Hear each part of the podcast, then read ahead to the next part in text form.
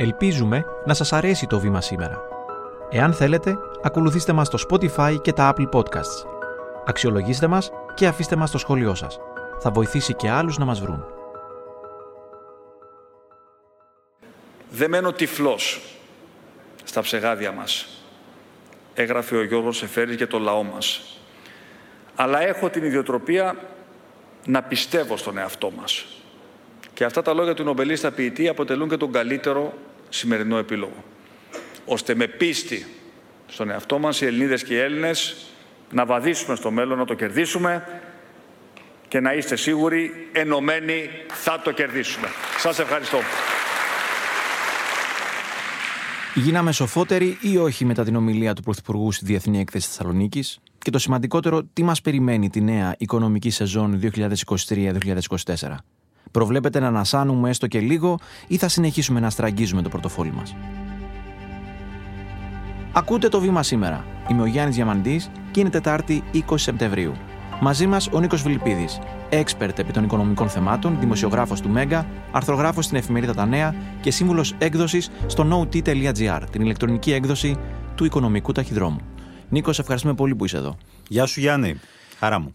Ποια ήταν η σημαντικότερη κατά την δική σου γνώμη πρωθυπουργική εξαγγελία στη ΔΕΘ; Ήταν αυτές που δεν έγιναν και αυτές που περιμέναμε να γίνουν. Άλλαξε πλήρως η ομιλία, δεν είχε τα χαρακτηριστικά που περιμέναμε.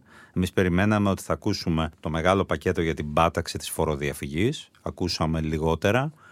Περιμέναμε να ακούσουμε τη σύνδεση της απόδοσης αυτών των μέτρων για την πάταξη φοροδιαφυγής με κάποια μέτρα ελάφρυνσης της οικονομίας σε βάθος χρόνου, δηλαδή πρώτα πετυχαίνω και μετά κάνω ελαφρύνσεις. Δεν το ακούσαμε ούτε αυτό. Όσον αφορά το Market Pass, αυτό θα συνεχιστεί ως το τέλος του χρόνου, όμως μόνο σε Θεσσαλία και σε Ευρώ. Είναι μια αναπροσαρμογή που επιβάλλουν οι συνθήκες και η αλληλεγγύη που πρέπει να δείξουμε σε αυτές τις δύο περιοχές. Είχαμε μια εμφανέστατη αλλαγή στο μείγμα σε ό,τι αφορά την επιδοματική πολιτική. Πολύ πιο βία από ό,τι περιμέναμε. Περιμέναμε ότι θα υπάρχει ένα σήμα μείωσης των επιδομάτων, δεδομένου ότι σφίγγουν οικονομικά τα πράγματα λόγω της επιστροφής σε ισχύ του Συμφώνου Σταθερότητας σε ευρωπαϊκό επίπεδο. Ωστόσο, αυτό έγινε πολύ πιο απότομα. Δηλαδή, τα pass μας τελειώνουν, τα market pass, τα fuel pass, κάποια λίγα μένουν οι επιδοτήσεις στο ρεύμα επίσης μένουν μόνο για κάποιες κατηγορίες πολιτών που θα είναι πολύ παραγωγικό, θα πρέπει να είναι και οικονομικά ευάλωτοι, αλλά και να μένουν σε κάποιες περιοχές υψηλής ευαλωτότητας, δηλαδή χαμηλής θερμοκρασίας, υψηλού υψόμετρου. Οπότε μπορώ να σου πω ότι ένα πολύ μεγάλο μέρος των ε, όσων ακούστηκαν αφορούσαν πράγματα τα οποία είχαμε να τα ακούσουμε πολύ καιρό, ήταν επιβαρύνσεις. Θα ήθελα ειλικρινά αυτή η εισαγωγή να επικεντρωνόταν στην τεράστια επιτυχία στην κατάκτηση της επενδυτικής βαθμίδας ύστερα από 14 χρόνια. Τα δεδομένα ωστόσο με καλούν να ξεκινήσω εντελώς διαφορετικά από την πρωτοφανή δοκιμασία του τόπου ο οποίος μέσα σε δύο εβδομάδες γνώρισε τη μεγαλύτερη δασική πυρκαγιά και αμέσως μετά τη μεγαλύτερη πλημμύρα της ιστορίας. Σχετικά με αυτά που δυστυχώς δεν ακούσαμε. Αυτό συνέβη εξαιτίας της καταστροφής στο Θεσσαλικό κάμπο, ότι θα απορροφήσουν χρήματα, να το πούμε έτσι απλά, που θα δίνονταν σε ελαφρύνσεις; Ναι, ένα πολύ μεγάλο μέρος είναι βέβαια ότι έχει συμβεί εξ αυτού του λόγου. Δηλαδή υπήρξε μια στροφή και γιατί είναι αρκετά αβέβαιος ο υπολογισμός του κόστους. Αυτή τη στιγμή που μιλάμε δεν έχουμε ούτε κατά προσέγγιση ποιο είναι το μέγεθος. Δεδομένου ότι βρίσκεται η Θεσσαλία στην καρδιά της Ελλάδας, σε πολλούς τομείς έχει συστημικά χαρακτηριστικά, αγροτικά κατά κύριο λόγο, έχει χαρακτηριστικά περιοχών οι οποίες έχουν συγκρατήσει την αστιφιλία, δηλαδή μένουν άνθρωποι πολλοί, έχει τουρισμό πάρα πολύ, υπάρχει το θέμα των υποδομών οι οποίες αρχίζουν και φαίνονται, το θέμα της παραγωγής, αλλά υπάρχει και το θέμα του εισοδήματος. Όλο αυτό φαίνεται ότι κάθε ένα θέλει ξεχωριστή ανάλυση. Οι υποδομές, για παράδειγμα, είναι ξεκάθαρο ότι θέλει ένα πρώτο κύμα χρημάτων να έχουμε τη γρήγορη αποκατάσταση, δρόμοι, γεφύρια, να μπορούν οι άνθρωποι να πάνε στις δουλειές τους, στα χωράφια τους. Ένα δεύτερο, να κάτσουμε να δούμε πώς επιστρέφουμε στην πρώτερη κατάσταση. Και ένα τρίτο στάδιο, να τα ξαναδούμε όλα από την αρχή, γιατί φαίνεται ότι ο σχεδιασμός μας ήταν ελλειπή και σίγουρα αναντίστοιχος της κλιματικής αλλαγής. Φαίνεται πλέον τα αντιπλημμυρικά μας δεν ανταποκρίνονται στα νέα δεδομένα. Λένε και η αλήθεια δεν έχουν άδικο πολλοί κυβερνητικοί ότι το ίδιο πρόβλημα έχουν σε όλη την Ευρώπη. Δεν πιστεύω ότι είμαστε εμείς εξαίρεση. Εμείς όμως πρέπει να ξαναδούμε πράγματα που νομίζαμε ότι είναι λιμένα, όπως για παράδειγμα οι διευθετή ποταμών και χυμάρων. Ξεπαγώνουν οι τριετίες και κάθε επίδομα προπηρεσία που βρισκόταν σε αναστολή από το 2012. Εάν όσα προείπες για τις εξαγγελίες του Πρωθυπουργού στη Διεθνή Έκθεση Θεσσαλονίκης αφορούν τα κακά νέα θα κουραζώσουν πολύ αν έπρεπε να ξεδιαλύνεις για μας και να βρεις ένα καλό νέο. Υπάρχει το θέμα των ε, τριετιών, το οποίο είναι σημαντικό, είναι μέτρο το οποίο άπτεται στα βάθη του πρώτου μνημονίου, πρώτου και δεύτερου μνημονίου για την ακρίβεια. Τότε στο πλαίσιο της προσπάθειας να καταστεί η οικονομία ανταγωνιστικότερη, οι επιχειρήσεις να μπορέσουν να αντέξουν, γιατί ήδη δεχόντουσαν τη φοβερή επίθεση της ύφεσης. Ήταν πολλά μέτρα τα οποία είχαν χαρακτηριστεί αντεργατικά, μεταξύ των οποίων ήταν και το πάγωμα των τριετιών. Τριετίες είναι το πάγωμα της προπηρεσία. Δηλαδή υπήρχε μια αναγνώριση προπηρεσία, όπου αν κάποιο αμείβονταν με το βασικό μισθό, ήταν άλλος ο μισθός κάποιου ο οποίος είχε 3, 6, 9 ή 12 χρόνια στη δουλειά και κάποιος ο οποίος έμπαινε για πρώτη φορά στην αγορά εργασίας. Πρέπει να σου πω ότι από το Φεβρουάριο του 2012 είτε είχες 12 χρόνια στο χώρο της εργασίας, είτε έμπαινες εκείνη τη στιγμή, ξεκινούσαν όλοι από την ίδια βάση. Από τον ίδιο βασικό μισθό. Και αυτό ήταν πρόβλημα. Τώρα τι αλλάζει και ποιου αφορά; Αυτό αφορά πλέον ανθρώπους οι οποίοι δεν έχουν, θα έλεγα, εξελιχθεί μισθολογικά. Είναι συνήθως σε επαγγέλματα εντάσσεως εργασίας, όπου είναι περίπου 800.000 υπολογίζονται οι άνθρωποι αυτοί, οι οποίοι θα είχαν σε διαφορετική περίπτωση μία κατά τον νόμο μισθολογική εξέλιξη. Αυτοί τη χάσανε; Χάσανε βέβαια και 11 χρόνια τη ζωή τους. Αυτό αφορά βέβαια όλους τους εργαζόμενους. Γιατί μπορεί κάποιος να παίρνει πολύ παραπάνω από το βασικό μισθό, ωστόσο η βάση συζήτησης επί της αμοιβή του ξεκινούσε, εφόσον θα βρίσκονταν σε ισχύ οι τριετίες, υψηλότερα. Ενώ όλα αυτά τα χρόνια ξεκινούσε χαμηλότερα. Το θέμα είναι βέβαια ότι αυτούς τους μισθούς, τις αυξήσεις, τις πληρώνουν κάποιοι δεν τις πληρώνει το κράτος, τις πληρώνουν οι επιχειρήσεις. Νομίζω η γενική παραδοχή πάνω στην οποία βασίστηκε η ομιλία του Πρωθυπουργού όσο αφορά το οικονομικό σκέλος ήταν ότι οι επιχειρήσεις μας πάνε πολύ καλά. Και τι έκανε, όλη την πολιτική, την επιδοματική, την κρατική του προηγούμενου διαστήματος, ένα κομμάτι της σημαντικό προσπάθησε να το μεταφέρει στις επιχειρήσεις. Ανεξαρτήτως του μεγέθους της επιχείρησης. Το βασικό μισθό κυρίως δυστυχώς τον πληρώνουν οι μικρές επιχειρήσεις τον κατάτι αυξημένο που αφορά τις τριετίες τον πληρώνουν και λίγο μεγαλύτερες, έως και αρκετά μεγαλύτερες. Άρα δεν είναι αυτό που συνήθως οι μικρομεσαίοι δεν το φωνάζουν, γιατί έχουμε διάφορα εδώ ιδεολογικά, αλλά στην πραγματικότητα διαμαρτύρονται που το κράτος αποφασίζει τι μισθό θα δώσουν στους εργαζόμενους τους και συνήθως το αυξάνεται τελευταία χρόνια προς τα πάνω. Γιατί αυτόματα φεύγουν λεφτά από το δικό τους ταμείο και πάνε προς τους εργαζόμενους. Κοίτα, υπάρχει ένα θέμα. Γιατί λέω ότι μεταφέρονται οι πόροι. Γιατί η αύξηση δεν καταλήξει όλες τις τσέπες των εργαζομένων. Ένα κομμάτι, δεδομένου ότι δεν έχουν αλλάξει τα φορολογικά κλιμάκια, σημαντικό, θα πάει στα ταμεία του κράτους.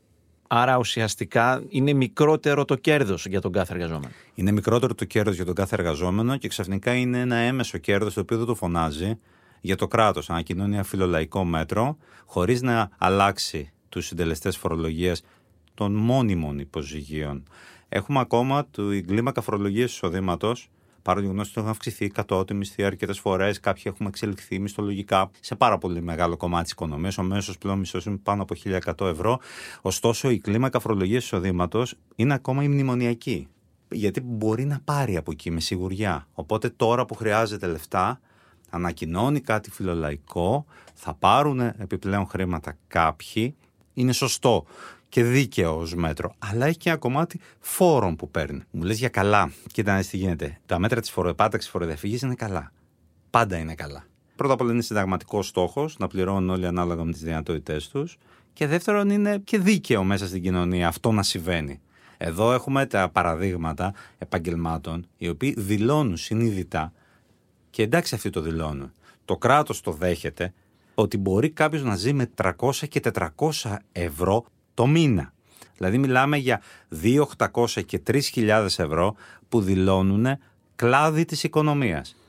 Όμως, Νίκο, ξέρεις καλύτερα ότι όποιοι νόμοι κι αν θεσπιστούν, ό,τι πρόθεση κι αν υπάρχει στα χαρτιά, αν δεν υπάρξει ο ελεγκτικός μηχανισμός, η φοροδιαφυγή δεν θα παταχθεί.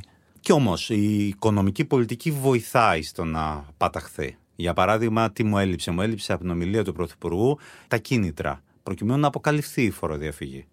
Υπήρχαν και σε άλλες χώρες υπάρχουν. Ισχυρά. Και εδώ στην Ελλάδα υπάρχουν, αλλά δεν έχουν αποδώσει. Να συμφέρει να ζητάς να γίνεται νόμιμη συναλλαγή. Όσο υπάρχει στη μέση το 24% ευρώ, αντιλαμβάνεσαι ότι είναι ένα πανίσχυρο όπλο στα χέρια του φοροφυγά. Το κράτος συνειδητά λοιπόν ή ασυνείδητα έχει αφήσει στα χέρια του φοροφυγά ένα 24% ευρώ. Ένα δηλαδή σχεδόν στα 4 ευρώ μια συναλλαγή το έχει αφήσει στα χέρια να το διαπραγματευτεί μαζί μας και σε πολλές περιπτώσεις εμείς βρισκόμαστε στην αδύναμη θέση, δεδομένης και της ακρίβειας, να υποκύψουμε. Άρα, αν δεν μου δώσει εμένα ένα κίνητρο, το οποίο να με συμφέρει να ζητήσω την απόδειξη, γιατί η απόδειξη αυτή θα έχει κάποια χρησιμότητα σε μένα, αλλιώς εγώ γιατί να το κάνω. Δεν ωφελεί απολύτω σε τίποτα. Αυτό, για παράδειγμα, είναι ένα μέτρο το οποίο εμένα προσωπικά μου έλειψε από την ομιλία του Πρωθυπουργού, αν και συνήθως οι σύμβουλοι των πρωθυπουργών τους λένε ότι τέτοιου είδους μέτρα στοιχίζουν πολύ και πολλές φορές δεν αποδίδουν. Θα έλεγα ότι ας τολμήσουν να το δούμε στην πράξη αν αποδίδει. Να σε πάω στην επιδοματική πολιτική πάλι και στα ΠΑΣ. Απαρίθμησες μία σειρά από ελαφρύνσεις που είχαμε τα τελευταία χρόνια, οι οποίες προφανώς θα εκλείψουν.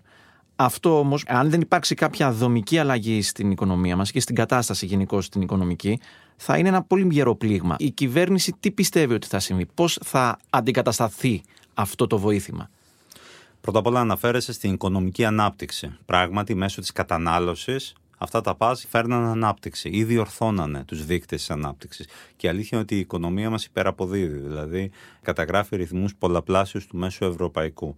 Είμαστε και σε άλλο οικονομικό κύκλο ενδεχομένως, κάποιοι λένε. Βοηθούσαν ε, όμως και την τσέπη μας. Βοηθούν και την τσέπη μας. Οι κυβερνήσεις το σκέφτονται αλλιώς. Να βοηθήσω, να έχω πολιτικό όφελος Απ' την άλλη, να έχω υψηλούς ρυθμούς ανάπτυξης, άρα υψηλότερα έσοδα, άρα δημοσιονομική ευστάθεια και είμαι ήσυχος με όλους. Είμαι ήσυχος με τις αγορές, με την Ευρώπη, με τους επενδυτές, με όλους όσους κοιτούν την ελληνική οικονομία. Και είναι όλοι happy.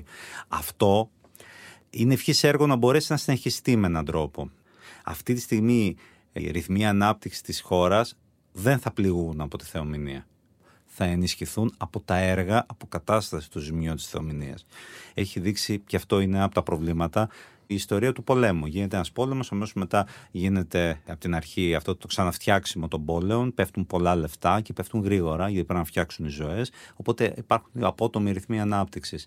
Η καταστροφή στη Θεσσαλία επειδή θα ανακατευθυνθούν πολύ γρήγορα πόροι που ήταν για αλλού και θα γίνουν με τη διαδικασία του κατεπήγοντος, θα φέρει ανάπτυξη. Η αγοραστική δυνατότητα όμως όλων μας ανεξάρτητα από το που ζούμε. Όλο αυτό μετατρέπεται και μεταφράζεται σε αγοραστική δυνατότητα. Ο τζίρος που γίνεται μέσα σε μια οικονομία διαχέεται όσο και αν φαίνεται περίεργο. Γίνονται δουλειές. Δηλαδή, η κατασκευαστική εταιρεία που θα αναλάβει το έργο έχει υπαλλήλους. Οι υπάλληλοι θα μπορούν να διεκδικήσουν υψηλότερους μισθούς και θα προσληφθούν περισσότεροι.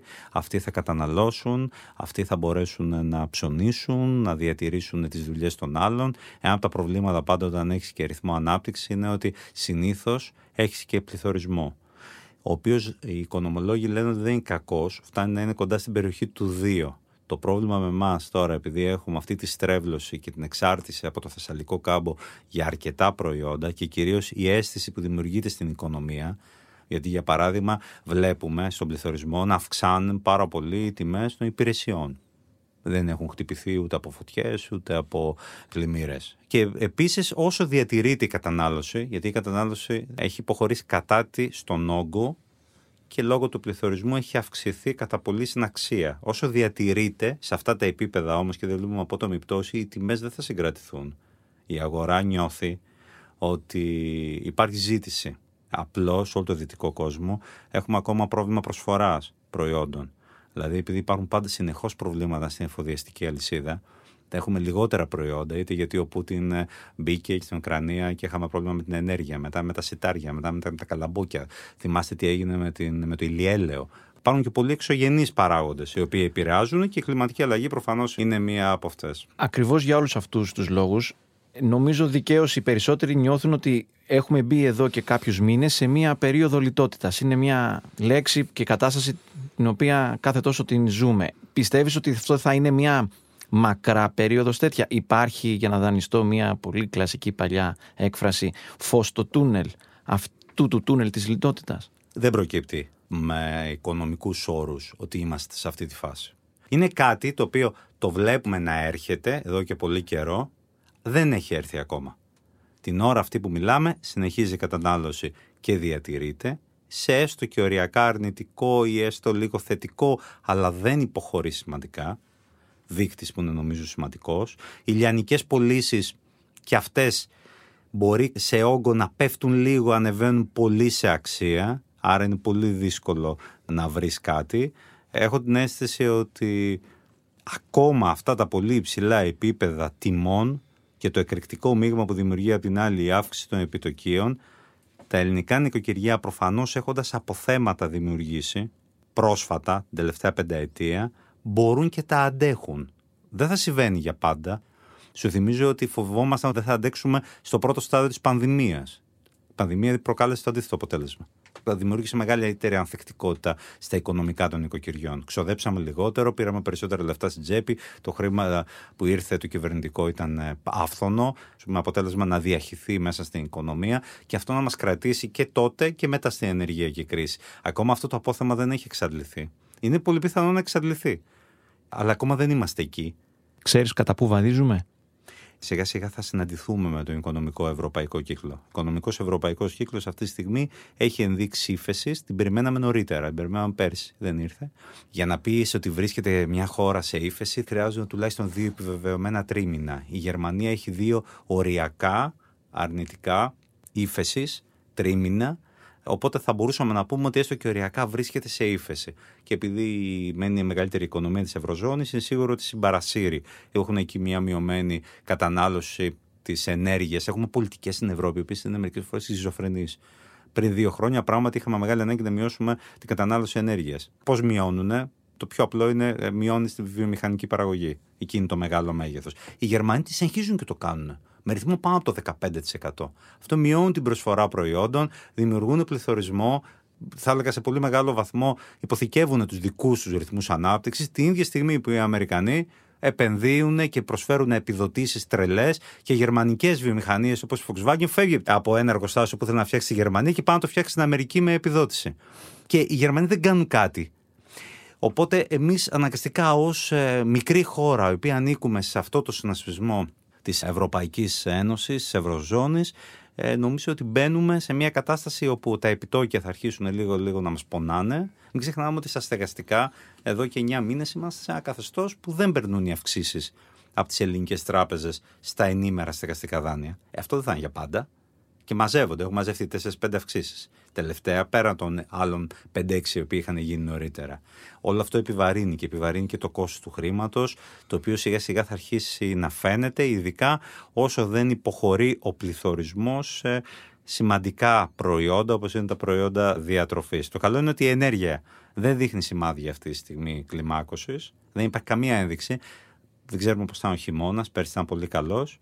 Φέτος φαίνεται ότι και άσχημος να είναι, υπάρχουν αντοχές σε επίπεδο αποθεμάτων. Άρα ενεργειακά μάλλον είναι μικρός ο κίνδυνος. Ψάχνουμε τους κινδύνους κάθε φορά. Γενικώς έχω μια μικρή αίσθηση ότι ό,τι γίνει εμείς θα το περάσουμε πολύ πιο πρωτοθέω και τα καιρικά φαινόμενα προφανώς. Γιατί όταν συμβαίνουν τέτοιου είδους απρόοπτα γεγονότα, αλλάζουν όλα τα δεδομένα. Αυτό είναι βέβαιο, έτσι. Αλλά αν δεν αλλάξει κάτι, εμείς θα το περάσουμε ελαφρύτερα από τους υπόλοιπους γιατί έχουμε πολύ απόθεμα. Εμείς δεν είναι ότι χάσαμε το 25-30% της οικονομίας μας την προηγούμενη δεκαετία.